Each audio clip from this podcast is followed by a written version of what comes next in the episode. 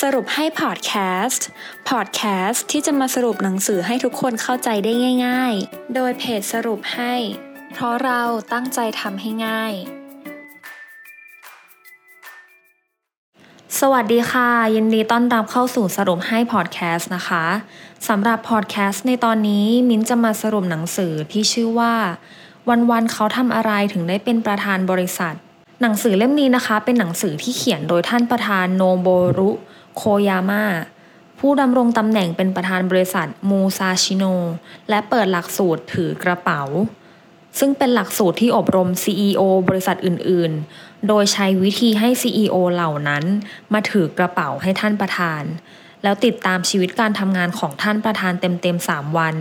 หนังสือเล่มนี้คือการรวบรวมหลักคิดในการบริหารธุรกิจ หรือหลักคิดของการทำงานทั่ว ๆ ไปของท่านประธานโนโบรุ ที่สอน CEO คนอื่น ๆ ในหลักสูตรถือกระเป๋า ส่วนชื่อเรื่องก็คืออธิบายว่าในแต่ละวันประธานบริษัทเขาทำอะไรบ้าง จริง ๆ ถือว่าน่าสนใจมาก ๆสำหรับคนที่ต้องการเรียนรู้ว่าวัน ๆ ประธานบริษัททำอะไรบ้างค่ะ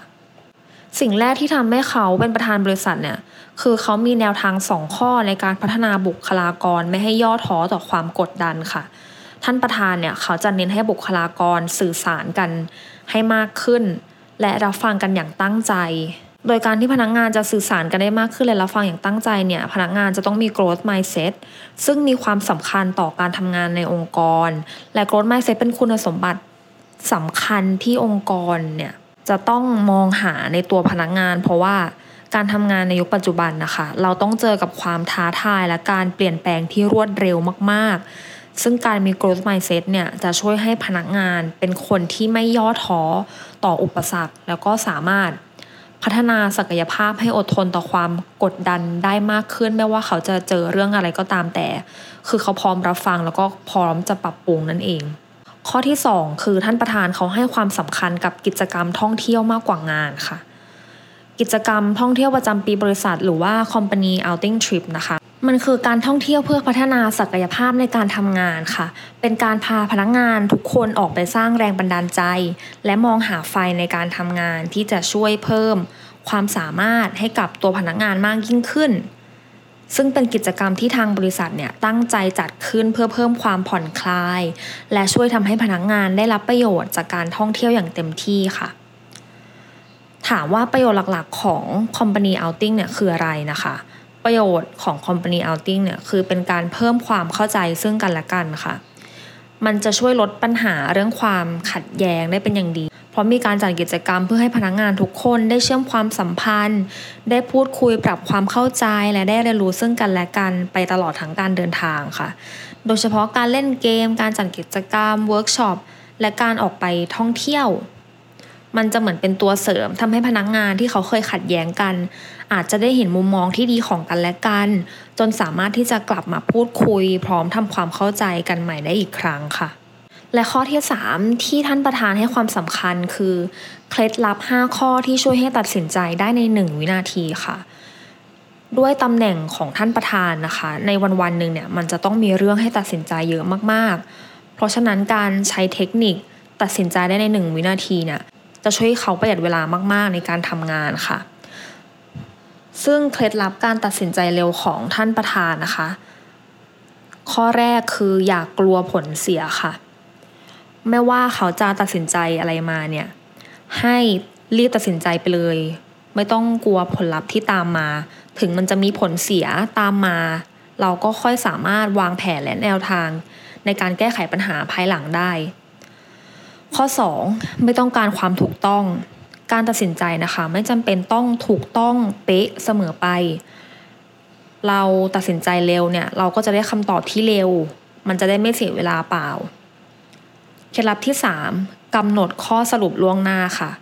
คือก่อนที่เขาจะตัดสินใจอะไรไปเนี่ย เขาต้องกำหนดข้อสรุปล่วงหน้าไว้แล้ว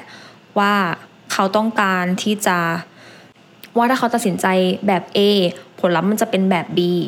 แล้วถ้าผลลัพธ์มันเป็นไปตามที่เขาสรุป ก็คือดี แต่ถ้ามันไม่ได้เป็นไปตามที่สรุป ก็ค่อยมาวางแผน เปลี่ยนผลลัพธ์อีกครั้งหนึ่งเคล็ดลับที่ 4 เลือกสิ่งที่ไม่สะดวกกับเราค่ะ บางทีนะคะ เราอาจจะคุ้นชินกับการทำอะไรที่อยู่ในคอมฟอร์ทโซนของเราหรือว่าตัดสินใจแบบเดิมๆนะคะ แต่ว่าท่านประธานเนี่ย เขาอาจจะเลือกสิ่งที่ไม่ได้สะดวกกับเขามากเท่าไหร่ เพื่อว่าเป็นการ